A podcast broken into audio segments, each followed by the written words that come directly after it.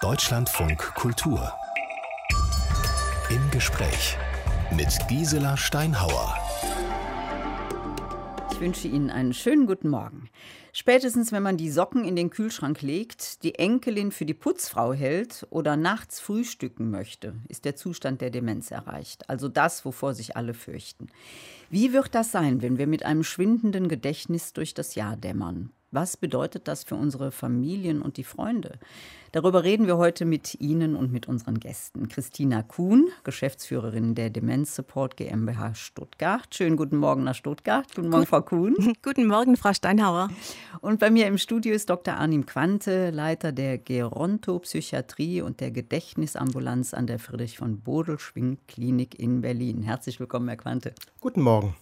Frau Kuhn, Sie sagen, Demenz geht alle an. Wieso das? Naja, wir sind historisch in einer einmaligen Lage. So, wir können alle sehr alt werden. Und je älter wir werden, umso höher ist das Risiko, an einer Demenz zu erkranken. Das heißt, viele Familien haben schon Angehörige, die bereits eine Demenzerkrankung haben. Und von daher ist es nicht nur die Aufgabe der Familien, sondern eine zivilgesellschaftliche Aufgabe, zusammen dieses, ähm, ja, dieses äh, Thema äh, anzugehen und hier gute Rahmenbedingungen zu schaffen, dass Menschen mit Demenz ein gutes Leben führen können. Mhm. Herr Quante, zurzeit leiden eins Komma sechs Millionen Menschen in Deutschland an Demenz. Gibt es Prognosen dazu, wie rasant die Zahl steigen wird? Ja, die gibt es tatsächlich. Es ist davon auszugehen, dass es in den nächsten zwanzig Jahren fast zu einer Verdopplung dieser Zahl kommt, also fast drei Millionen Menschen an Demenz erkranken werden. Umso wichtiger ist, dass wir uns heute dieses Themas annehmen. Wir möchten Sie heute im Gespräch von Deutschlandfunk Kultur nämlich über Angebote informieren, die es für Demenzkranke und ihre Angehörigen gibt.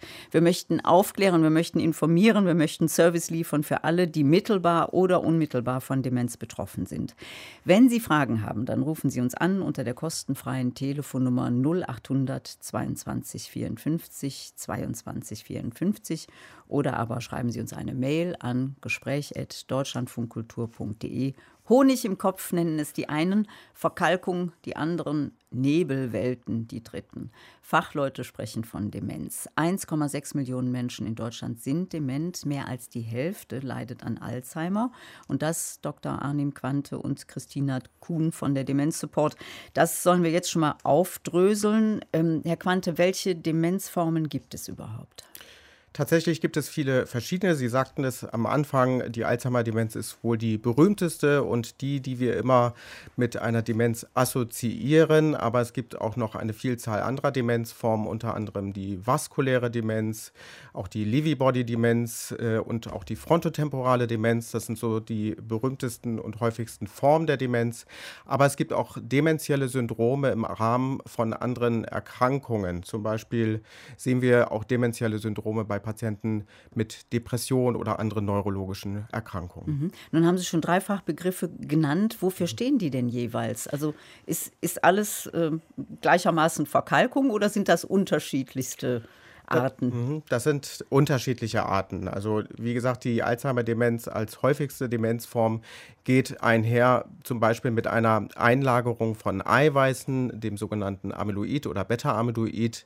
Äh, da kommt es äh, zu einem äh, gestörten Abbau dieses Eiweißes äh, im, im Hirn oder in Teilen des Hirns, äh, während äh, beispielsweise bei der vaskulären Demenz kleine Gefäßchen äh, zerstört werden, mhm, und dadurch kognitive Defizite einhergehen. Dann die nächste Form, die Lewy-Body-Demenz, ist sozusagen assoziiert an äh, einer Parkinson-Erkrankung. Und, ähm, also die steht dann in Zusammenhang mit einer anderen Erkrankung. Ja, genau. Mhm. Ähm, und äh, wie gesagt, die frontotemporale Demenz, da sieht man dann vor allen Dingen im Verlauf, häufig noch nicht am Anfang, dass insbesondere der Front, das Frontalhirn betroffen ist und dort es zu einer Atrophie kommen kann, also zu einem Abbau der Nervenzellen. Und Alzheimer ist dem gegenüber was? Alzheimer ist, wie gesagt, die Erkrankung, die diese Plaques hat, die sogenannten Amyloid-Plaques, die aufgrund eines Enzymdefektes entstehen, einerseits, auf der anderen Seite aber auch im Temporalhirn, also im Hippocampus nennt man das auch, mhm, dass diese, dieser Teil des Gehirns ist für die Merkfähigkeit unter anderem zuständig. Dort kommt es sehr spezifisch zu diesem Nervenzellabbau und zu dieser Atrophie. Wann beginnt das normalerweise, dieser Zellenabbau, oder dass man sich eben, also die, die, dass die Merkfähigkeit eingeschränkt ist? Also wenn man davon spricht, von einer beginnenden, beginnenden Demenz, dann äh, sagt man immer so ab dem fünfundsechzigsten Lebensjahr. Wenn wir sagen, es ist eine Demenz, die altersassoziiert ist. Es gibt auch die präsenilen Formen, die schon vorher entstehen können, häufig genetisch äh, bedingt, aber ab fünfundsechzig. Und wenn man dann nochmal schaut, so über die nächsten Jahrzehnte, so kann man feststellen, dass die fünfundachtzigjährigen dann doch deutlich häufiger an einer Alzheimer-Demenz erkranken. Und woran erkennt man das dann? Ich habe ja eingangs gesagt, spätestens wenn man die Socken in den Kühlschrank legt oder die Enkelin für die Putzfrau hält, geht's los. Ist das so?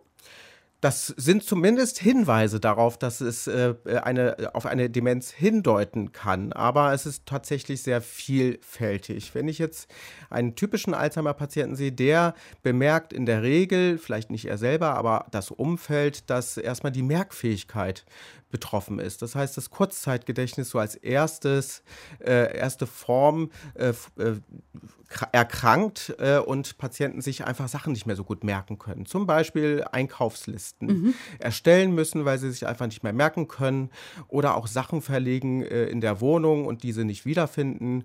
Ähm, das sind so die ersten Anzeichen, und Angehörige mer- merken das häufig erst etwas später, wenn es nämlich dann auch zu alltagsrelevanten Einschränkungen kommt. Aber da wäre ich schon ganz unruhig, weil Sie von den Einkaufslisten reden. Also mehr als drei Sachen kann ich mir zum Beispiel nicht merken, ohne die aufzuschreiben. Ist das schon? Na, da würde man erstmal natürlich noch nicht äh, von einer Demenz sprechen. Das kennen wir alle. Wir alle vergessen mal was. Wir ja. alle wissen auch nicht immer hundert Prozent das Datum und würden trotzdem nicht sagen, dass bei uns eine Erkrankung vorliegt. Also ein bisschen Vergesslichkeit darf durchaus sein. Heute ist der vierte September und Christina Kuhn, die Geschäftsführerin der Demenz-Support GmbH, ist bei uns. Frau Kuhn, Sie möchten ja mit Ihrer Einrichtung in Stuttgart die Situation von Menschen mit Demenz verbessern. Wo setzen Sie dafür an? Ja, wir setzen ganz unterschiedlich an. Also wir verstehen uns zum einen als Mittlerin zwischen Wissenschaft und Praxis. Das heißt, wir sind in Pflegeeinrichtungen unterwegs, wir sind im Gespräch mit Menschen mit Demenz, wir sind ähm, in unterschiedlichen Zusammenhängen aktiv und hören dort natürlich, wo der Schuh drückt, ich sage es jetzt mal so, oder äh, welche Themen äh, aktuell äh, für die, zum Beispiel für Mitarbeiter schwer zu bewältigen sind, und versuchen dann Forschungsprojekte daraus äh, zu generieren. Und gleichzeitig, also im Forschungsbereich, nutzen wir die Erkenntnisse auch aus dem internationalen Raum, um diese wiederum für die Praxis zugänglich zu machen. Ein Beispiel: Menschen mit Down-Syndrom haben ein ganz hohes Risiko, ähm, im Verlauf ihres Lebens eine Demenzerkrankung äh, zu entwickeln. Das hat der Doktor Quante gerade, äh, gerade eben gesagt. Alzheimer-Erkrankung äh, bei, bei Menschen mit Down-Syndrom, die Amyloid-Produktion einfach verdreifacht ist durch das Chromosom einundzwanzig.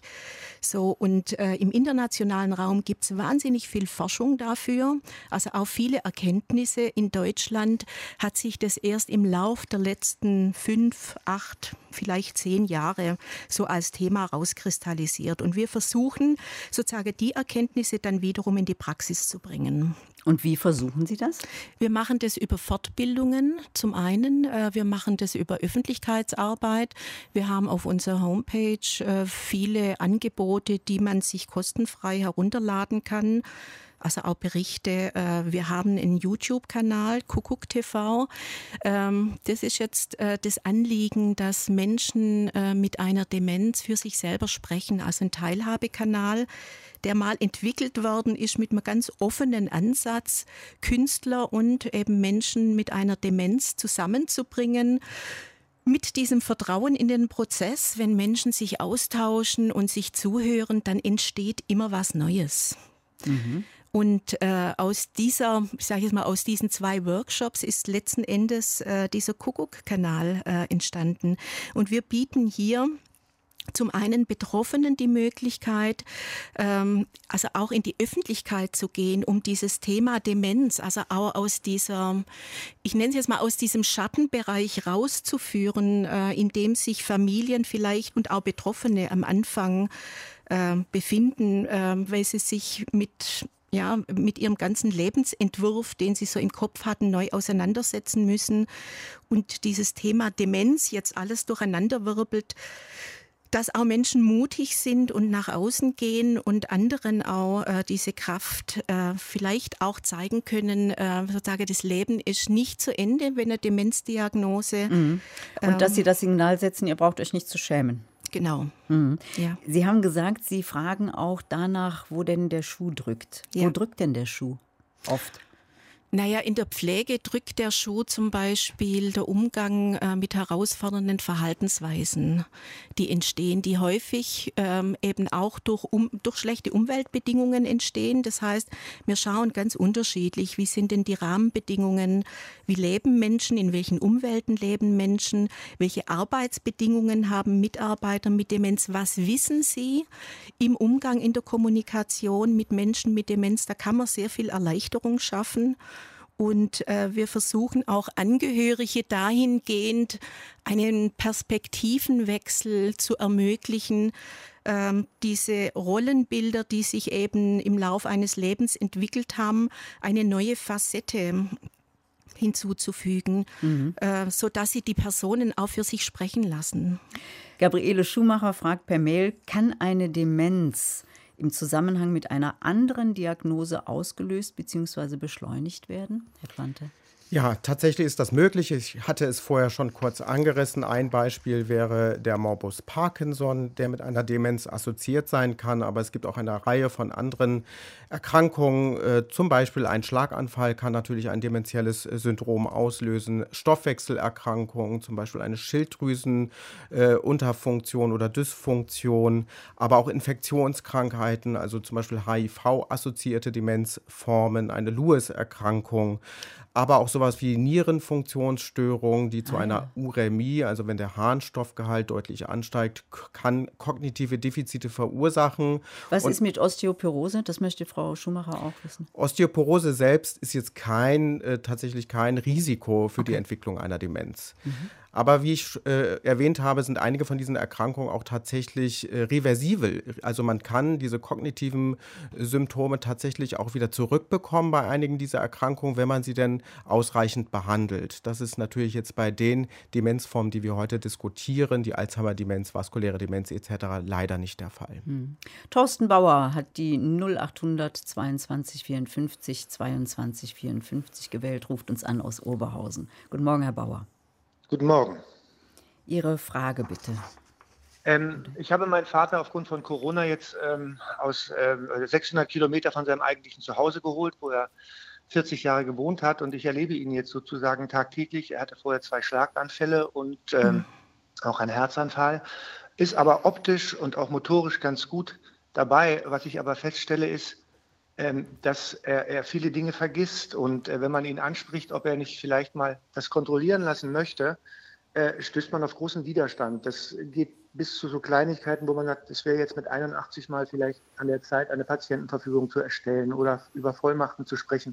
Dann wird er gleich ganz aggressiv und, und, und, und, und zieht sich zurück und Und hat dann so Verfolgungswahn. Oder meine Mutter hat mir jetzt erzählt, dass er abends immer sein Portemonnaie versteckt in der Wohnung, es aber dann früh nicht mehr findet. Und meine Mutter sagt halt immer, die ist ein Jahr jünger, ist achtzig.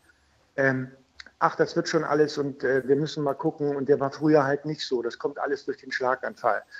Ähm, nun habe ich kurz gelesen, dass es tatsächlich, dass man die Krankheit zwar nicht heilen, aber vielleicht etwas äh, redu- aufhalten kann. Und äh, ich bin jetzt auf der Suche, wie man seinen Vater, ohne dass er sich verletzt fühlt, zu einem Arzt bringt und sagt, lass dich doch mal untersuchen. Du musst ja deinem Sohn nicht glauben, aber einem Arzt vielleicht. Ja.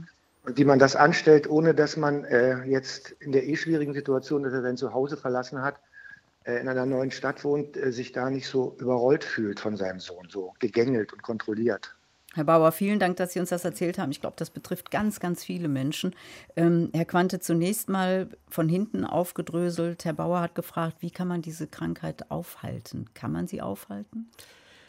nicht wirklich aufhalten, aber man kann die Progression einer Demenz abmildern. Also es gibt medikamentöse Versuche, wir reden jetzt von der Alzheimer-Demenz, wo es, wo man Medikamente einsetzen kann, die, wie gesagt, den Verlauf etwas abmildern. Wie kann man das verstehen? Man schaut das hier und jetzt an, äh, guckt, wie ist das kognitive Defizit aktuell und guckt dann in den nächsten fünf Jahren, wie wäre es ohne ein Medikament. Da hätte man dann äh, eine stärkere äh, Reduktion der äh, kognitiven äh, Möglichkeiten, als wenn man ein Medikament gibt. Ähm, das heißt, es kann das so ein bisschen den Verlauf begünstigen. Es gibt seit ein paar Wochen, ist es erst auf dem Markt, aber glaube ich auch erst nur in Amerika, es gibt ein neues Medikament. Was verspricht das? Genau, das ist das Aducanumab, ähm, was jetzt in den U S A zugelassen ist. Das ist ein Antikörper, der diese Amyloid-Plaques auflösen soll und damit die Demenz tatsächlich auch äh, verbessern soll. Ähm, allerdings, wenn man sich die Studienlage anschaut, muss man sagen, dass die Effekte minimal sind, auch nicht in jeder Studie tatsächlich nachgewiesen worden sind, sodass man da tatsächlich erstmal noch abwarten muss und es wird sicherlich noch kein Heilsbringer sein. Und es ist in Deutschland auch noch gar nicht zugelassen. Das ist korrekt, ja. Frau Kuhn, Herr Bauer hat sich Gedanken darüber gemacht, wie er seinen Vater zum Arzt bringen kann. Mhm. Was, wie macht man das, wenn der Vater so blockiert? Ja, das ist, das, mit dem kämpfen viele Familien. Herr Bauer, vielleicht ähm, äh, sozusagen gibt es etwas, was Ihren Vater in eine gute Stimmung versetzt, zunächst mal. Ich glaube, man muss Situationen äh, schaffen, in denen man dieses Thema nochmal einbringen kann. Also sprich, irgendwie hört Ihr Vater gern äh, bestimmte Musik oder Sie schauen sich ein Fotoalbum an. Sie sagen sozusagen, wie gut es Ihnen in der Familie gegangen ist. Das entnehmen mich jetzt einfach mal der Tatsache, dass Sie Ihre Eltern zu sich holen, ähm, dass Sie sich auch manchmal sorgen, dass Sie möchten, dass es ihm gut geht und äh, so wie Sie ein jährlicher vielleicht Gesundheitscheck machen, dass Sie das gern auch für Ihre Mutter und für, einen Vater, für Ihren Vater organisieren möchten, einfach um sicher, um sicher zu sein, dass ähm, ja, die Gesundheit auf einem guten Stand ist und dass man auch nichts versäumt. Mhm. Das sind so Möglichkeiten. Herr, Herr Bauer, haben Sie das schon mal ausprobiert? Also gemeinsam Fotoalben gucken, vielleicht gemeinsam singen, sich in eine schöne Atmosphäre hineinbegeben? Also dieses gemeinsame Singen wäre mir persönlich gar nicht so fremd, aber ich glaube, das würde meinen Vater eher verstören. Er ist eher gar nicht so ein, also er interessiert sich für vieles, aber er, ich glaube, singen, das wäre schwierig. Die, die Frage ist äh, tatsächlich, ähm, er, dass er auch immer sagt, er ist jetzt mit einundachtzig eh über dem Durchschnitt. Wenn er morgen äh, den Löffel abgibt, ist ihm das sowieso egal. Er hat eine schöne Zeit gehabt. Und mhm. meine Frage ist, er genießt natürlich sehr, also mit dem eigenen Sohn ist es manchmal so, da, da schweigt er, auch mit der eigenen Frau. Aber wenn zum Beispiel meine Schwiegereltern kommen oder meine, meine Kinder, mhm. die Enkel, dann wird er, wird er, ist er plötzlich, äh, kriegt er ein ganz anderes Leuchten, ist er ein ganz anderer Mensch oder seine Schwiegertochter. Das ist... Äh, Das ist ganz merkwürdig. Und sobald sie die Wohnung verlassen und er mit seiner Frau und mir womöglich allein ist, wird er sehr schweigsam, auch wenn man spazieren geht. Als ob er uns nichts mehr zu sagen hätte. Das verstört natürlich mich und auch meine Mutter sehr. Ne? Natürlich. Mhm. Herr Quante, Sie nicken so heftig. Ja, weil sich das ist eigentlich ein klassisches Beispiel dafür, dass viele Patienten mit Demenz auch eine Depression tatsächlich komorbid entwickeln, wo man dann auch äh, ja, sagen müsste, es wäre schon gut, wenn äh, es irgendwie geschafft wird, dass er sich äh, mal bei einem Arzt äh, vorstellen könnte, um äh, gemeinsam zu erörtern, äh, was könnte man denn da machen, um auch ähm, ja, die, äh, die, die Lebens, ähm, den Lebens Stil wieder zu verbessern und die Aktivitäten vielleicht wieder zu steigern, sodass auch die Stimmung vielleicht wieder etwas äh, besser wird. Ja, aber muss mhm. man nicht auch akzeptieren, wenn jemand sagt, ich möchte einfach nicht mehr. Also wenn ich jetzt mit einundachtzig den Löffel abgebe, dann ist es okay, ich habe lang genug gelebt und es war nett, aber pff, muss jetzt nicht ewig so weitergehen. Natürlich kann man das akzeptieren und wir machen das ja auch immer in unseren äh, Ambulanzen äh, so, dass wir mit den Patienten genau über solche Dinge sprechen und auch wenn ein Patient etwas nicht wünscht, dann wird das natürlich auch nicht gemacht, aber wir können Dinge empfehlen und wir können Dinge empfehlen, wie zum Beispiel, ob es nicht sinnvoll ist, für diesen äh, Patienten auch mal in eine Tagesstätte zu gehen, zum Beispiel auch um die Angehörigen etwas zu entlasten und äh, häufig haben die Patienten dort dann wirklich nochmal viel Freude, mit anderen Menschen zusammen etwas zu tun, das muss jetzt nicht das Singen sein, wie in dem Beispiel von Herrn äh, Bauer, sondern äh, könnten eben ganz andere Aktivitäten sein, zum Beispiel auch sportliche Aktivitäten, je nachdem eben, was dem Patienten vorher äh, Freude gemacht hat. Mhm. Da, darf ich da auch noch mal was dazu sagen? Also nicht, dass es missverstanden wird, dass man immer singen soll. Mhm. Nee, Sie können auch zusammen das Auto waschen oder Sie gehen spazieren oder Runde in den Wald. Was ich sagen wollte, ist rauszufinden, was die Person gern macht, um eine angenehme Atmosphäre äh, zu schaffen. Und wahrscheinlich wissen Sie das, Herr Bauer, sozusagen, was Sie anbieten können. Und Sie haben jetzt einen, was, einen ganz wichtigen Punkt äh, genannt, nämlich wenn die Enkel kommen oder die Schwiegertochter, die könnten ja auch ihre Verbündeten sein. Vielleicht haben die einen anderen Zugang, um das äh, ihrem Vater und ihrer Mutter näher zu bringen. Also, dass man sich da auch Unterstützung im familiären Umfeld holt. Wie sehen Sie das, Herr Bauer? Ist das möglich? Also ich glaube schon, dass das möglich ist. Äh, ich danke auch schon mal für die ganzen Informationen. Eine Frage hätte ich trotzdem noch. Darf man denn als Sohn den Haus, ich habe meinem Vater ja einen Hausarzt gesucht ähm, und natürlich war ich bei dem ersten Mal mit, aber jetzt ist es natürlich für ihn auch eine Art Wertschätzung, dass er dort alleine hingeht und aufgrund seiner Herzgeschichten und so weiter, Schlaganfall untersucht wird. Darf ich denn dem Hausarzt, ohne dass ich ihn in Verlegenheit bringe, sagen, könnten Sie meinen Vater nicht auch mal auf eine Demenz untersuchen oder verletzt sich da irgendwelche Rechte von Patienten? Also ich glaube nicht, dass ich mit meinem Vater gemeinsam hingehen kann, mich mhm. an den Tisch der Ärzte mhm. setze und sage, hören Sie mal zu, mein Vater hat, glaube ich, eine Demenz. Ich glaube, dann würde er sofort zumachen. Also gibt es eine Möglichkeit als Sohn, die Hausärztin darauf aufmerksam zu machen, ohne sie äh, in ihrer rechtlichen Lage zu benachteiligen? Ja, also das kann man auf jeden Fall tun. Äh, man kann äh, anrufen als Angehöriger und auch nochmal aus seiner Sicht beschreiben, ähm, was denn mit dem Vater gerade los ist, äh, welche Fehlhandlungen er beispielsweise begeht, dass er zum Beispiel auch diese Ängste hat, vielleicht eben diese Paranoia hat. Äh, das ist sogar sehr wichtig. Äh, wir nennen das immer Fremdanamnese und das kann äh, einbezogen werden, dann auch in das Gespräch. Insofern ist das äh, durchaus möglich. Umgekehrt kann der Arzt aufgrund eben äh, Des, der Schweigegeheimnisses äh, umgekehrt keine Informationen weitergeben, es sei denn, Ihr Vater lässt das zu oder willigt ein. Frau ja. Kuhn, noch eine Ergänzung? Nee, eigentlich, ich glaube, damit ist alles beantwortet. Herr Bauer, dann hoffe ich, dass Ihnen das ein bisschen geholfen hat. Ja, das hat mir sehr geholfen, bedanke mich und äh, ja, ich äh, gehe das einfach mal mit Ihren Ratschlägen an und ja, die Hoffnung stirbt zuletzt, so sagt man ja. Wir danken sehr für diesen Anruf aus Oberhausen und ja. gehen nach Berlin zu Mathilde Zeitler. Guten Morgen. Ja, guten Morgen. Ja, ich habe mich gemeldet, weil ich äh, auch eine Angehörige eines Demenzerkrankten ist, und zwar Alzheimer-Demenz. Ich habe mich viele Jahre mit dieser Erkrankung und den ganzen Demenzformen beschäftigt, auch Seminare gegeben. Und jetzt ist so ungefähr seit drei Jahren hat mein Mann auch die Diagnose Alzheimer-Demenz. Und ich sehe so die Entwicklung. Ich musste meine Praxis aufgeben und die Seminare, weil er einfach meine Hilfe voll und ganz äh, braucht.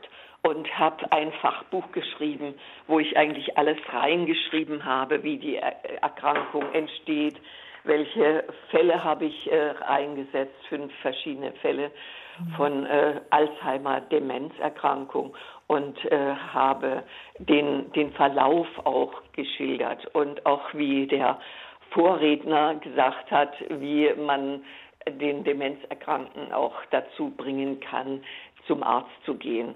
Also mein Mann wird auch medizinisch behandelt. Er hat Pflaster, das Rivastigmin, neun Komma fünf Millimeter, das ich ihm jeden Tag neu aufklebe. Und äh, da muss ich sagen, ich habe so den Vergleich zu anderen Erkrankten, dass doch die Krankheit sich äh, in Maßen weiterentwickelt. Also sie äh, geht immer weiter, das ist klar, schleichend. Es kommen jeden Tag neue Dinge dazu. Aber ähm, es ist doch nicht so gravierend, äh, schnell entwickelt sich die Krankheit, als wenn er jetzt keine, kein Medikament bekommt. Mhm. Ähm, Frau Zeitler, ich würde gerne einhaken bei diesem Aspekt, den Sie gebracht haben. Ja. Wie bringe ich den Menschen zum Arzt, wenn er nicht möchte? Das war ja auch die Frage von Herrn Bauer. Welchen ja. zusätzlichen Rat hätten Sie da noch? Ja, ich habe äh, mit meinem Mann auch darüber gesprochen. Mhm. Er hat die, das Gute ist ja an dieser Erkrankung, dass am Anfang ist noch die Einsichtsfähigkeit stark da. Und äh, derjenige weiß, merkt selbst, wenn er es auch nicht zugibt, er hat ja immer Ausreden, dass etwas mit ihm nicht stimmt, dass es irgendwie äh, an etwas hapert. Und da äh, habe ich gesagt, lass uns doch mal das alles untersuchen und äh, gucken, was man dagegen tun kann. Ich hatte nun ein gutes Beispiel, mein Bruder ist an äh, Alzheimer auch erkrankt gewesen, der ist jetzt schon verstorben, das hat er auch miterlebt und er hat kein Medikament haben wollen und da ist die Krankheit enorm schnell vorangeschritten. Und mein Mann hat, äh, Gott sei Dank, hat er auch eingewilligt, es ist da wichtig, dass man einen Facharzt aufsucht, mhm. der die ganzen Untersuchungen durchführt. Also ich äh, hör, hörte immer wieder von Angehörigen, dass der Hausarzt, der zwar auch sehr viel Wissen äh, hat, äh, gesagt hat, naja, ich vergesse auch mal was, äh, das ist nicht, weiter nicht schlimm. Und der Demenzerkrankte kann auch nicht immer alles so schildern, weil er das ganz anders erlebt als ein Angehöriger. Mhm. So wie der äh, Herr vor mir, der sagte, als Sohn erlebt er was anderes. Und es muss der Facharzt auch ja. hören, Frau wie Zeitler. er seinen ja. Vater erlebt. Genau, also ich, Frau Zeitler, da würde ich gerne auch wieder einhaken und Herrn Quante fragen, was denn jetzt der Facharzt anders macht als der Hausarzt. Also wie erfragen Sie dann bei der Patientin, bei den Patienten, die zu Ihnen kommen, was los ist? Dankeschön, Frau Zeitler. Ja, bitteschön. Ja, wie die Frau Zeitler richtig äh, gesagt hat, ist es ganz wichtig, auch die Angehörigen mit einzubeziehen, um auch mal einen allumfassenden Blick äh, zu bekommen auf die Verhaltensweisen äh, des äh, Patienten. Das ist das eine. Das zweite ist, dass wir äh, immer versuchen, alle Befunde, die es so gibt, Arztbriefe von früher, die Medikamentenanamnese et cetera einzubeziehen. Wir äh, sagen in der Regel auch, es ist immer äh, enorm wichtig, auch einmal eine Bildgebung vom Kopf Kopf zu machen, um zu gucken, ob es da nicht etwas gibt, was vielleicht auch wieder reversibel ist, also eine Erkrankung. Und dann im Verlauf werden halt auch ausführliche Testungen durchgeführt, wo man dann verschiedene Bereiche tatsächlich anschauen kann. Also woran leidet der Patient am meisten? Sind es tatsächlich die Merkfähigkeitsstörung? Ist es sowas wie eine Aufmerksamkeitsstörung? Ist die Handlungsplanung betroffen? Die Wahrnehmung? Hat sich auch schon was an der Sprache verändert et cetera. Wir gucken auch gleichzeitig eben nach depressiver Symptomatik, ja. weil einfach diese Komorbidität extrem hoch ist. Und dann wird beraten, ganz viel beraten. Deutschlandfunk Kultur. Im Gespräch. Überall, wo es Podcasts gibt. Und in der D L F Audiothek. Als der amerikanische Präsident Ronald Reagan an Alzheimer erkrankte, da verabschiedete er sich in einem offenen Brief von seinen Landsleuten und machte sich, wie er damals gesagt hat, auf den Weg zum Sonnenuntergang des Lebens. Der Schalke-Manager Rudi Assauer hat es nüchterner formuliert und gesagt, ich will mich nicht vergessen. Wie soll man mit Demenzkranken umgehen? Wie können Angehörige und Freunde ihnen helfen, möglichst lange ein selbstbestimmtes und gutes Leben zu führen? Das sind Fragen, die wir heute mit Ihnen und mit unseren Gästen besprechen möchten bei Deutschlandfunk Kultur. Die Gäste Christina Kuhn, sie ist im Führungstandem der Demenz-Support Stuttgart und Doktor Arnim Quante, Leiter der Gerontopsychiatrie und der Gedächtnisambulanz an der Friedrich-von-Bodelschwingh-Klinik in Berlin. Detlef Moser in Berlin hat die null acht null null zweiundzwanzig vierundfünfzig zweiundzwanzig vierundfünfzig gewählt. Schönen guten Morgen, Herr Moser. Ja, schönen guten Morgen. Ja, Sie haben sicherlich äh, meine Mail auch gelesen. Ja, ich habe gerade, genau, doppelt Mail und dann habe ich gesehen, Sie rufen an, da habe ich gedacht, es ist ja viel schöner, mit Ihnen zu reden, als Ihre Mail vorzulesen. Ja, gut, erzählen Sie. Also, ich äh, kam darauf, äh, dieses... Äh, Das geht um dieses Alzheimer-Dorf in Thailand. Da war ein äh, Bericht im Radio mhm. und äh, ist schon ein paar, ist eine Weile her. Und äh, das hat sogar einen Preis bekommen, dieser Bericht, äh, den europäischen Prix Europa. Und zwar auch äh, vom N D R wurde auch mal über dieses Dorf berichtet, ein Dokumentarfilm über eine junge Frau, eine Deutsche auch, die hat ihre Mutter nach Thailand gebracht. Und äh, es, war, es verlief besser als erwartet. Ne? Man denkt ja erst, ach, die schieben ihre alten Leute ab, ihre Eltern, ne? Und da haben damit nichts mehr mit zu tun. Aber ganz so schlimm ist es wohl auch nicht für die Betroffenen dann. Ne? Erzählen Und, Sie uns ein bisschen, was ist das für ein Dorf? Das ist eine Art Wohngemeinschaft.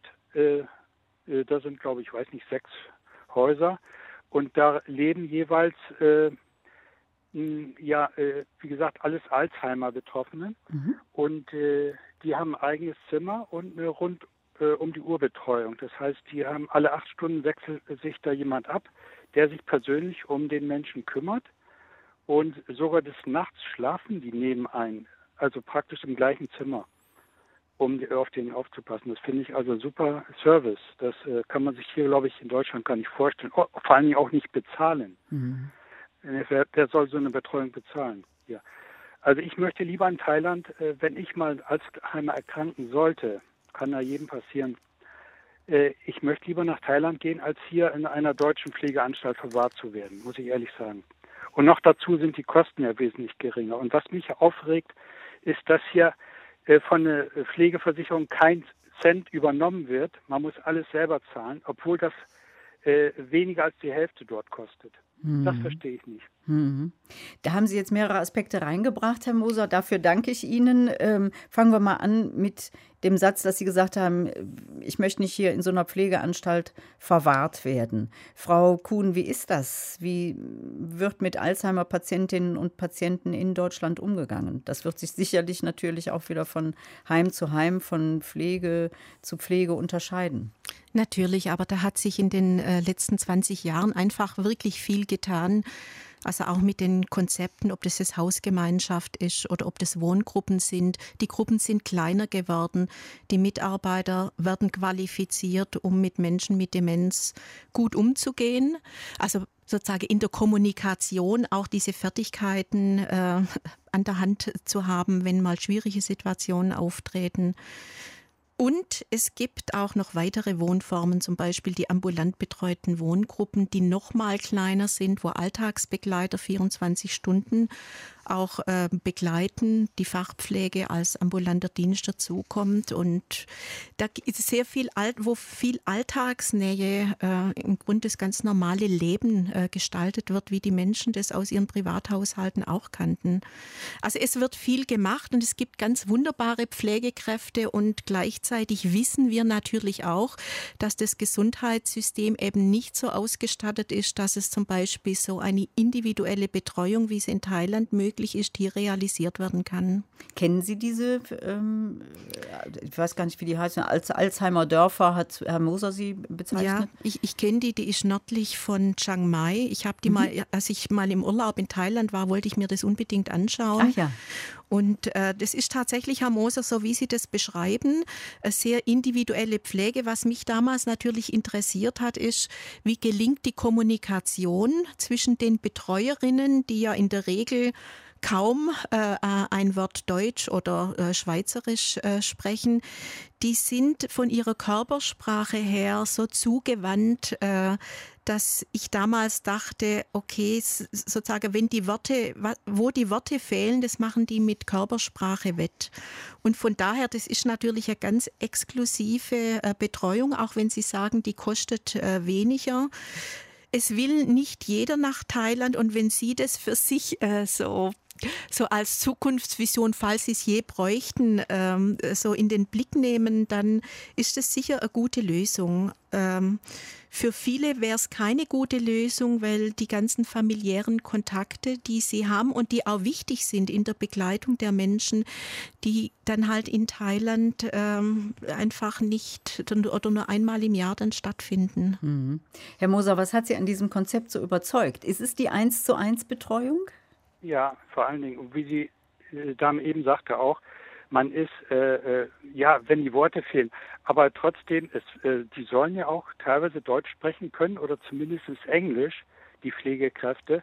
Also man kann sich schon mit denen unterhalten, aber natürlich äh, nicht so wie muttersprachlich wie bei uns, ist klar. Ne? Man muss sich dann, äh, wie die Dame schon sagte, wa- muss man wettmachen durch körperliche äh, irgendwie Nähe oder äh, durch Gesten, mhm. was man nicht äh, äh, ja, ausdrücken kann in Worte. Mhm. Aber trotzdem, äh, ich komme nochmal auf den Film zurück vom N D R. Da wurde das ja auch ganz klar, die Tochter sagte, die Mutter sie hat es befürchtet, dass nach einem Jahr, sie besucht sie einmal im Jahr, ne? Mhm. Und wenn die, äh, die Mutter, die war ganz erstaunt, dass sie dann, die Mutter sagte, ach, äh, die meinte, äh, die meinte, die, die, die Mutter, die wäre erst eine Woche, äh, sie hätte sie erst letzte Woche gesehen, also äh, praktisch denen ist das gar nicht so, so äh, lange her äh, vorgekommen, den, den betroffenen Personen da, ne? Mhm. Also so schlimm kann das gar nicht sein. Herr Quante. Ja, ich würde nur noch mal äh, gerne äh, ergänzen wollen, vielleicht A, für Sie, Herr Moser, wenn Sie es machen möchten, sowas kann man natürlich rechtzeitig jetzt zum Beispiel aktuell noch in einer Patientenverfügung auch niederschreiben wollen, äh, wenn es denn mal soweit sein sollte bei Ihnen. Und B, möchte ich sagen, ähm, man kann auch oder man muss nicht äh, gleich ein paar Kontinente weiter weg schauen, sondern es gibt solche Demenzdörfer auch äh, beispielsweise in Holland. Und dort gibt es auch Modelldörfer, da ist die Betreuung vielleicht nicht ganz so wie äh, in Thailand, aber Äh, zum Beispiel haben die, äh, mit, die Bewohnerinnen dort äh, die Möglichkeit, sich frei zu bewegen, äh, was auch eine ganz tolle Sache ist. Da gibt es auch einen Laden, wo sie einkaufen können, wo sie einfach wie am normalen Leben, wie sie es früher ge- gekannt haben, teilnehmen können. Das heißt, es ist gar nicht so weit weg. Und auch in Deutschland gibt es mittlerweile Projekte, die sich deren annehmen. Mhm.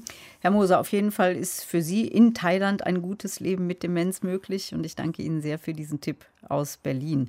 Jetzt möchte ich dann natürlich in Deutschland bleiben, Herr Quante. Wie, welche Erfahrungen haben Sie gemacht mit solchen Dörfern oder auch mit Demenz-Wohngemeinschaften? Ja, wir gehen tatsächlich auch in Wohngemeinschaften rein im Rahmen unserer äh, ambulanten Tätigkeit, ähm, äh, haben da Projekte mit denen zusammen. Und wir arbeiten mit hervorragenden Wohngemeinschaften, die wirklich ganz toll mit den Bewohnern zusammenarbeiten, wo man einfach sieht, wenn der Betreuungsschlüssel gut ist, die Menschen sich wohlfühlen, dass man zum Beispiel diese ganzen Medikamente, die häufig auch im Pflegeheim eingesetzt werden, die sedierend ähm, sind, also müde machen, gar nicht mehr zum Einsatz kommen müssen, was ich ganz toll finde. Trotzdem gibt es leider auch wie immer äh, auch schwarze Schafe, ähm, auch im Wohngemeinschaftenbereich, sodass man sich das vorher unbedingt auch mal anschauen muss. Was spricht für die Demenz-W G? Andersrum gefragt, wann ist die Grenze des Zusammenlebens erreicht, Frau Kuhn? Naja, was für eine Demenz-W G spricht, ist auf jeden Fall das Engagement von Angehörigen, weil Demenz-W Gs sind keine Selbstläufer in dem Sinn, sondern die sind getragen durch die Angehörigen, die auch Aufgaben übernehmen und äh, im besten Fall, und häufig ist es auch so, dass es einen Förderverein gibt, der auch äh, mit ehrenamtlichen, freiwilligen Leistungen mit unterstützt. Und da knüpfe ich nochmal ganz am Anfang an diesen zivilgesellschaftlichen Aspekt an. Eine Demenz äh, oder eine Wohngemeinschaft für Menschen äh, mit Demenz ist in einer Kommune verankert. Und äh, von daher sind, also ist, ist, das muss auch das Anliegen einer Kommune sein, gute Wohn- und Altersmöglichkeiten äh, zu schaffen. Und äh, von daher ist also die Alltagsgestaltung, da ist immer viel Bewegung mit drin. Das heißt, die Bewohner gehen auch einkaufen, es wird geputzt. Alles im Rahmen der Möglichkeiten natürlich auch, wie die Demenz vielleicht voranschreitet. Aber äh, es äh, zeigt sich auch, dass viele Menschen hier länger mobil sind als nach einem Einzug ins Pflegeheim. Leben mit Demenz, unser Thema heute bei Deutschlandfunk Kultur, zu dem uns viele Mails erreichen, unter anderem von Anna und Ulrich Engeln. Wie lässt sich der von der W H O unlängst vermeldete rasante weltweite Anstieg von Demenzerkrankungen erklären? Die Frage gebe ich Doktor Arnim Quante, dem Leiter der Gerontopsychiatrie an der Friedrich-von-Bodelschwingh-Klinik in Berlin. Ja, eigentlich ist das ganz einfach zu beantworten. Wir werden einfach immer älter. Das liegt auch an dem sehr guten Gesundheit, Gesundheitssystem, was wir haben, dass äh, wir nicht mehr so früh versterben wie noch vor vielen Jahren oder Jahrzehnten. Wir werden immer älter und leider ist Alter immer noch Risikofaktor Nummer eins für die Entwicklung einer Demenz. Und diese Demenz ist unheilbar, weil tote Nervenzellen nicht regeneriert werden können. Richtig, so kann man es sagen. Mhm. Jedenfalls aktuell ist es so. Nächste Frage von Anna und Ulrich Engeln. Kann ich durch meine Lebensführung Einfluss nehmen und eine Demenzerkrankung vermeiden bzw. verzögern? Ja, das ist durchaus möglich und auch ganz wichtig. Das ist eins der präventiven Strategien, die übrigens auch in der nationalen äh, Demenzstrategie äh, immer wieder ähm, gelehrt werden. Was heißt das eigentlich? Was kann ich tun? Also ich kann mich gesund ernähren. Dazu äh, gehört zum Beispiel auch die Einnahme von äh, Omega drei Fettsäuren. Ich kann mich bewegen. Wo ist das drin? Wo ist Omega drei drin? Zum Beispiel im Fisch ist das äh, mhm. drin. Mhm. Ähm, ich kann mich bewegen. Sportliche Aktivität ist auf jeden Fall immer gut. Dann gibt es eben andere Laster, die man am besten stoppen sollte. Wie Süßigkeiten. Eben, ja, ein zu viel an Süßigkeiten ist auch schlecht, aber auch eben Nikotin, Alkohol ähm, äh, sind nicht gerade hilfreich, wenn es um präventive Maßnahmen geht. Hm. Nun sind Sie ja auch Leiter der Gedächtnisambulanz an der Friedrich-von-Bodelschwingh-Klinik in Berlin. Was machen Sie da eigentlich? Also ist das dann Gedächtnistraining oder? Nee, in erster Linie dienen die Gedächtnisambulanzen ähm, dazu, dass man erstmal einen Patient, der eine leichte kognitive Störung hat, also nicht äh, schon eine bekannte Demenz hat, dass wir die erstmal richtig diagnostizieren. Dazu gehört, wie gesagt, die neuropsychologische Untersuchung, dazu gehört Ach so. eine genaue äh, Krankengeschichte, dazu gehört aber auch eine Bildgebung und vielleicht auch die Bestimmung von sogenannten Biomarkern im Nervenwasser. Also was machen wir da, um dann Äh, auch einem Patient eine therapeutische Empfehlung geben zu können. Also Gedächtnistraining wäre eine therapeutische Empfehlung? Absolut, genau. Gedächtnistraining ist eins der Empfehlungen. Zum Beispiel äh, hat sich die kognitive Stimulationsbehandlung bewährt, äh, die zum Beispiel von dem einen oder anderen Ergotherapeuten auch im ambulanten Setting angeboten wird, aber auch von Psychologen teilweise angeboten wird. Und das ist sozusagen ein Gedächtnistraining, was unheimlich gut funktioniert und auch die Progression der dementiellen Entwicklung entgegenwirken kann. Weil da was trainiert wird? Also es sind keine Kreuzworträtsel, die man löst, sondern... Nee, tatsächlich Aufmerksamkeit, Konzentration, Merkfähigkeit wird da vor allen Dingen geprüft. Und das also ich zeige dem eine Uhr und sage, jetzt ist äh, zehn Uhr dreiundzwanzig und in zwei Minuten frage ich den nochmal, wie viel Uhr war es vor zwei Minuten? Das ist ein Gedächtnistraining tatsächlich, aber bei der kognitiven Stimulation geht es so ein bisschen weiter. Die kriegen so Karten äh, ausgelegt, die sie... Dann, wo sie dann berichten sollen, was sie da sehen, und dann wird das auch mal getauscht und dann müssen sie sich das merken und das ist auch eine Art Spiel. Memory. So ein bisschen, ja. Barbara Grimm fragt oder erzählt zunächst einmal, dass sie selbst für ihre demente Mutter bis zu deren Tod Verantwortung übernommen hat und diese Zeit nicht missen möchte, da sie voller Gefühl und Nähe im hm. Kontakt zu ihrer Mutter gewesen ist. Und nun fragt sie Frau Kuhn, was kann ein älterer Mensch tun, der über keine Angehörigen mehr verfügt und sich hinsichtlich einer möglichen dementiellen Erkrankung mit den damit einhergehenden Einschränkungen und dem zunehmenden Verlust der Eigenständigkeit präventiv absichern möchte? Ja, da schließe ich mich doch an die Vorrede vom Herrn Quante an, eine Patientenverfügung äh, auszufüllen. Und gleichzeitig, wenn man keine äh, Angehörigen hat, hat man ja vielleicht im Leben einen großen Freundeskreis aufgebaut, dass man sich auch hier Unterstützungssysteme äh, schafft und aber seinen Willen, der immer in Mutmaß, also Zum, zu dem Zeitpunkt eben, äh, an dem er ihn niederschreibt, äh, sich dann in einer Patientenverfügung niederschlägt und festlegt, äh, was man möchte und auch vielleicht, wo man ähm, äh, wohnen möchte. Also ob man in ein Pflegeheim geht, wenn es nicht mehr geht, oder ob man in eine Wohngemeinschaft gern einziehen möchte. Und man kann natürlich auch vorzeitig äh, Vorkehrung treffen, indem er vielleicht aus seiner Wohnung, die auch etwas barriere hoch ist, in ein betreutes Wohnen äh, einzieht, sich quasi ein Umfeld äh, schon aussucht zu den Zeiten, wo man noch ganz gut zu Fuß ist, um sich abzusichern. Mhm. Also man kann vorher auch suchen mhm. und sich überlegen, was man, wie man das Alter auch mit Pflegebedürftigkeit äh, gestaltet haben möchte. Genau, und ergänzend dazu vielleicht auch nochmal äh, erwähnt die Vorsorgevollmacht. Wenn es denn einen Freundeskreis gibt und die eine oder andere Person, der man vertraut, dann kann man da auch eine Vorsorgevollmacht aufsetzen und dann eine Person, die jetzt nicht unbedingt Angehöriger sein muss, auch ähm, entscheiden kann, wie es dann weitergeht. Auch das kann man vorher ja festklopfen, wie das aussehen soll.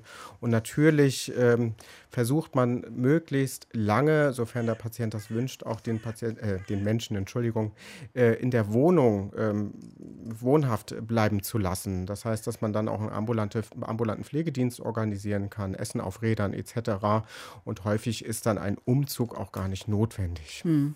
Nun schreibt Frau Grimm, diese Zeit mit ihrer Mutter war einerseits bereichernd, andererseits schwer zu bewältigen und forderte viel von mir als einziger Angehöriger und meiner Mutter als Betroffener. Wie kann man Angehörige entlasten, die es vielleicht irgendwann nicht mehr schaffen und sagen, ich will auch mal aus der Bude raus und nicht immer Angst haben müssen, dass dann hier der Herd angezündet wird und alles in die Luft fliegt? Mhm. Äh, darf ich darauf antworten? Ja, bitte. Also zum einen gibt es ja auch Leistungen äh, der Pflegeversicherung, zum Beispiel die Verhinderungspflege, die Kurzzeitpflege, die Angehörige nutzen können und auch müssen, äh, um wieder Kraft tanken zu können. Mhm. Ähm, Oder es gibt ähm, vielleicht das, was gerade eben genannt wurde, die Tagespflege, sodass einfach über den Tag auch, oder die Nachtpflege ist auch noch eine Möglichkeit, dass Angehörige an der Stelle einfach äh, Freiraum für sich haben, sich auch regenerieren können. Also es Ich sage es mal so, wenn Angehörige über ihre Kräfte rausgehen, ist die Wahrscheinlichkeit, dass das ganze Versorgungssystem kollabiert, immer größer. Mhm. Von daher gilt es für Angehörige wirklich zu schauen, dass sie in einer guten Balance sind. Und was ich jetzt auch aus dieser ähm, Frage auch raushöre, ist ähm, auch die Menschen in ihrer Demenz zu begleiten und die Pflege auch bis zum letzten Atemzug möglicherweise mit zu unterstützen, ist für vielen auch eine gute Zeit. Also nochmal eine Zeit der emotionalen Nähe, ähm, auch das Leben gemeinsam gut zu einem Ende zu bringen. Das ist nicht für alle Angehörigen Das, äh, sag ich mal, eine Situation, die sie gut bewältigen können. Manche können es ganz gut, aber für alle gilt, egal wie sie es machen, sie müssen äh, emotional in einer Balance sein und dazu brauchen sie Entspannung und mhm. Entlastung. Letzter Atemzug ist ein wichtiges Stichwort, Frau Kuhn, denn Dorothea Burkhardt aus Köln schreibt, ich arbeite als Psychotherapeutin und habe ab und zu auch Patientinnen mit Alzheimer-Demenz im Anfangsstadium. Mhm. Sie haben begreiflicherweise Angst vor dem, was kommt, vor Abhängigkeiten, Bedürftigkeiten, aber auch vor einem qualvollen Tod durch Ersticken, Verschlucken et cetera. Sie möchten teilweise auch Möglichkeiten ausloten, selbstbestimmt mittels Sterbehilfe ihr Leben zu beenden. Mhm. Deswegen meine Frage, wie sind da aktuell die Möglichkeiten in Deutschland und wird das in der Praxis bei Alzheimer-Patientinnen tatsächlich genutzt? Also sie kennt das maßgebliche Urteil aus dem vergangenen mhm. Jahr des Bundesverfassungsgerichtes, aber die tatsächliche Umsetzung ist hier Ihre Frage. Frau Kuhn zuerst oder dann der Herr Quante oder umgekehrt? Ich kann da gar nicht äh, viel dazu, äh, viel dazu sagen, mhm. merke ich gerade. Herr Quante. Ja, also Sie haben das Urteil angesprochen und es ist äh, erstmal nur ein Bundesverfassungsgerichtsurteil. Es ist noch keine Gesetzgebung in dem Sinne vorhanden, sodass es äh, schwierig ist, jetzt tatsächlich da ähm, eine Regel einzuführen. Ich glaube, man kann es verstehen, dass schwerstkranke Patienten, zum Beispiel jetzt mit einer A L S, die äh, qualvoll ersticken, dass sie äh, den Wunsch äußern, ähm, hier auch eine aktive Sterbehilfe äh, haben zu wollen. Äh, auf der einen Seite, auf der anderen Seite gibt es, ähm, kann man im Rahmen einer Patientenverfügung auch gewisse Dinge für sich ausschließen. Ja. Zum Beispiel, wenn ich schwer erkrankt ist, dann möchte ich äh, keine Nahrung mehr haben, ich möchte keine Flüssigkeit mehr haben, ich möchte keine Reanimation haben. Das kann man alles machen, damit der Sterbeprozess etwas schneller geht. Und man kann natürlich auch in einer Patientenverfügung sagen, ähm, wenn es denn zu einem bestimmten Zeitpunkt so gekommen ist, dass ich wirklich auch das Gefühl habe, einen starken Leidensdruck äh, zu haben. Zum Beispiel, weil ich ähm, die eine oder andere Verhaltensstörung habe. Das kann sein, sowas wie Exkremente essen et cetera. Ich will da jetzt gar nicht so sehr drauf eingehen.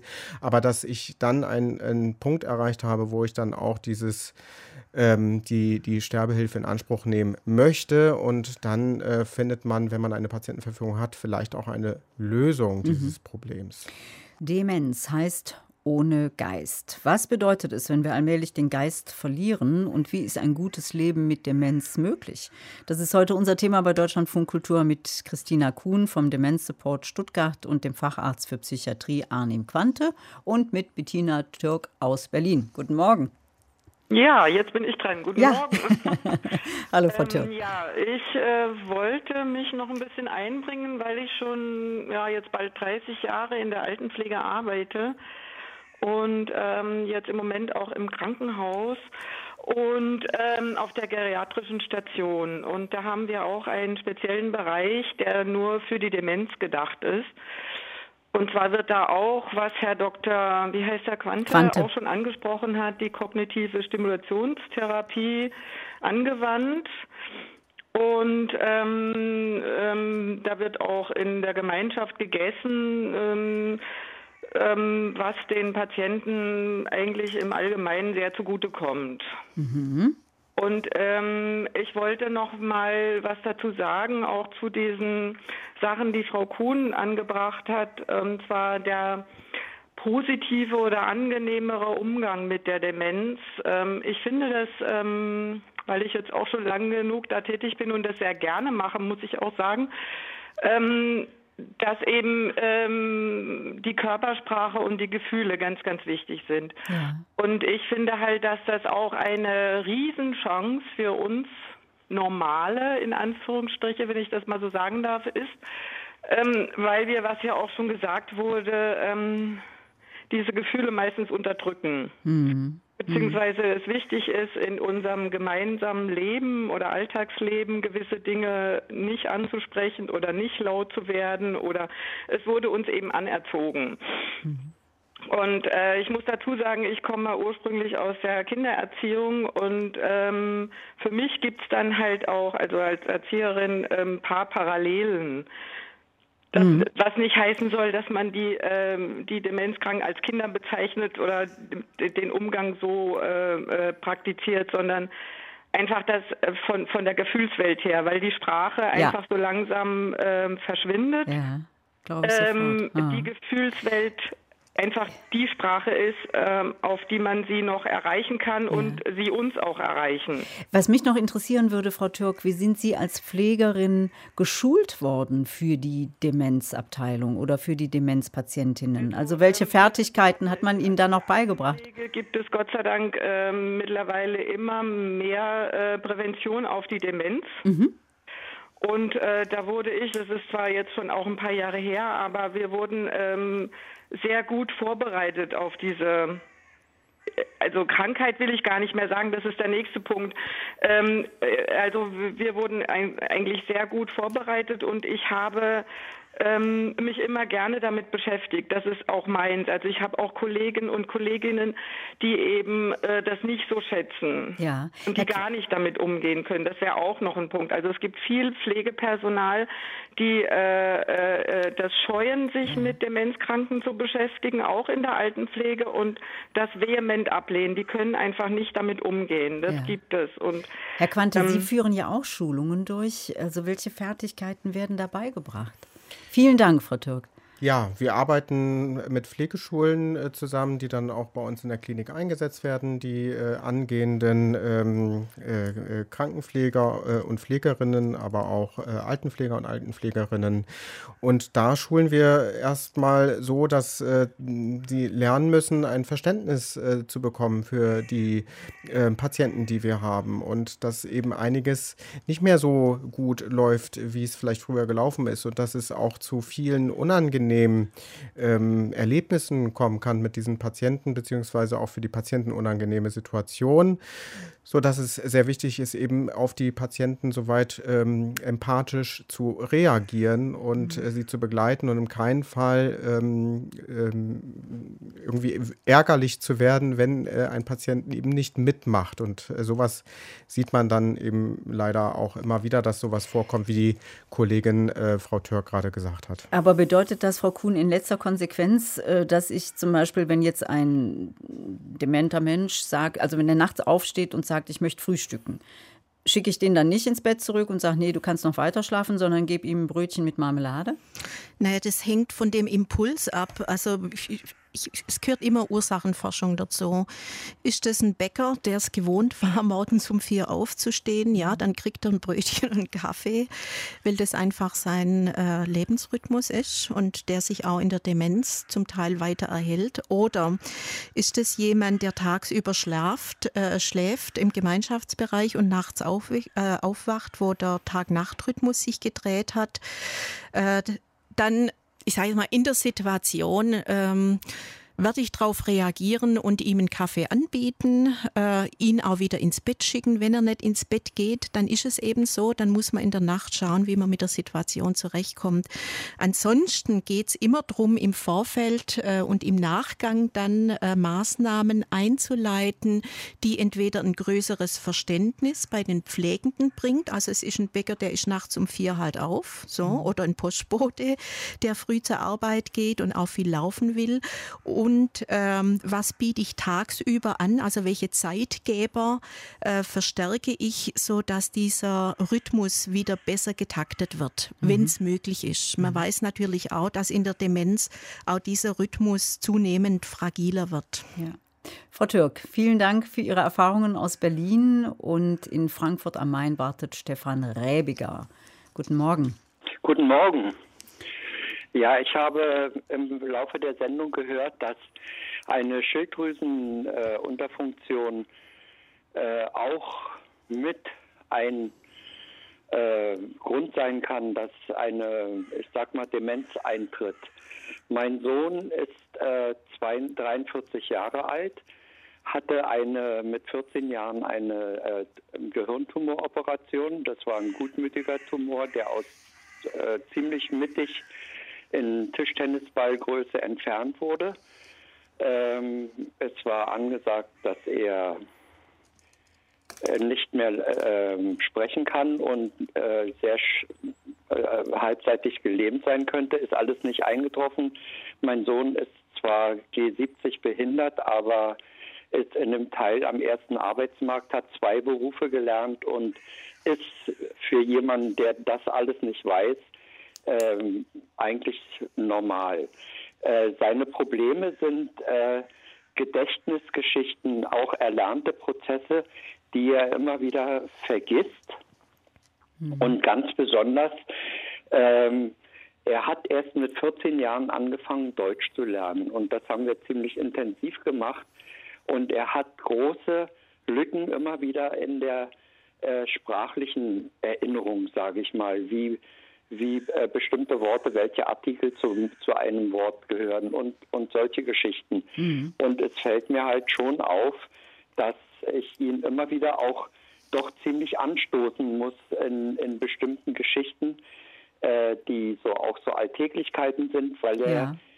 einfach da nicht mehr dran denkt. Die, äh, wir verabreden etwas und es ist nicht da. Und Ihre Frage ist, ob da möglicherweise eine Demenz vorliegen könnte? Ja, äh, im Grunde genommen wäre das, äh, äh, ob das so eine anfangende Form der Demenz ist oder ob das eher mit äh, eben seiner äh, Tumoroperation und mit all diesen Begleiterscheinungen zusammenhängt. Noch dazu möchte ich sagen, er nimmt L-Tyroxin wegen der äh, Schilddrüsenunterfunktion mhm. und muss täglich äh, zur Vermeidung von Epilepsie-ähnlichen äh, Geschichten äh, Valproinsäure. Valproat heißt das Medikament, ja. das ja. Es, äh, enthält Valproinsäure, täglich nehmen. Herr Räbiger, ich würde gerne Herrn Quante jetzt auf Ihre Frage antworten lassen. Vielen Dank, dass Sie uns das erzählt haben.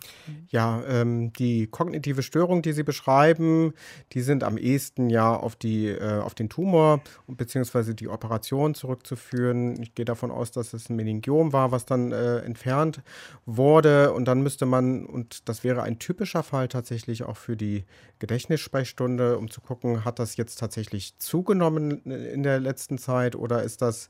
Äh, äh, mehr oder weniger gleich geblieben. Das ist das eine. Das zweite, äh, wegen des Schilddrüsen, der Schilddrüsenunterfunktion, wenn die gut behandelt ist und L-Tyroxin, also das Medikament, schon gegeben wird, dann ist das in der Regel dann auch nicht die Ursache. Wir gucken auf sowas, wenn wir in der Gedächtnissprechstunde die Patienten untersuchen. Dazu gehört übrigens auch immer eine Laboruntersuchung und die Schilddrüse wird damit ähm, untersucht. Und das dritte ist, dass er Valproat nehmen muss. Das ist ein Medikament gegen Epilepsie, wie Sie richtig gesagt haben. Äh, das kann natürlich auch mal äh, äh, Nebenwirkungen machen. Und äh, da muss man dann immer gucken, ist der Spiegel soweit korrekt? Ist das vielleicht äh, sehr hoch eingestellt? Kann man vielleicht ein bisschen runtergehen? Also diese ganzen Aspekte muss man mit berücksichtigen. Und ähm, wenn man das tut, dann kommt man auch am Ende zu einem Schluss, äh, ist das jetzt etwas Fortschreitendes, und dann würde man vielleicht eine weitere Diagnostik machen. Aber für mich klingt das jetzt erstmal nicht so, als äh, wenn es eine äh, Demenz in dem Sinne äh, ist, dass man jetzt befürchten muss, dass er an einer ähm, präsenilen Form zum Beispiel der Alzheimer-Demenz erkrankt. Herr Räbiger, danke schön für diesen Anruf aus Frankfurt am Main. Dann läuten wir die letzte Runde ein zum Thema Herausforderung Alzheimer. Ist ein gutes Leben und vor allen Dingen, wie ist ein gutes Leben mit Demenz möglich? In Hamburg wartet Frank Böttcher. Schönen guten Morgen, Herr Böttcher. Ja, moin. Moin. Also ich habe mal einen Aspekt. Ich selber bin Krankenpfleger und arbeite im ambulanten Pflegedienst. Es ist immer ein Glücksfall, wenn die Menschen in einer Partnerschaft zusammenleben. Aber oft haben wir auch eben Menschen, die leben alleine, haben eine Demenz, machen manchmal komische Sachen, und dann sind eben die Mitmenschen, die Nachbarschaft, sprechen mich dann an, ja, das geht doch nicht, wieso, so ein Mensch kann doch jetzt nicht alleine leben, äh, der muss doch weg. So, und, und denen dann so begreiflich zu machen, dass äh, solange ein Mensch keine Gefahr für sich selber oder für die Umwelt ist, gibt es ja keinen Grund, sie irgendwo stationär aufzunehmen. Mhm. Sie sprechen aus Erfahrung, Herr Böttcher? Jo. Wo arbeiten Sie? Oder als, also Sie sind, ich bin Krankenpfleger im ambulanten Pflegedienst. Ach, das haben Sie auch gesagt, mhm. ja. Ähm, der, ich finde ich find das wichtig, was mir gerade auch durch den Kopf geht, äh, Herr Quante, wenn die Oma früher tüdelig geworden ist und, und vergesslich wurde, dann hat man das so hingenommen. Warum wird das heute nicht mehr akzeptiert? Das ist ja das, was Herr Böttcher erzählt.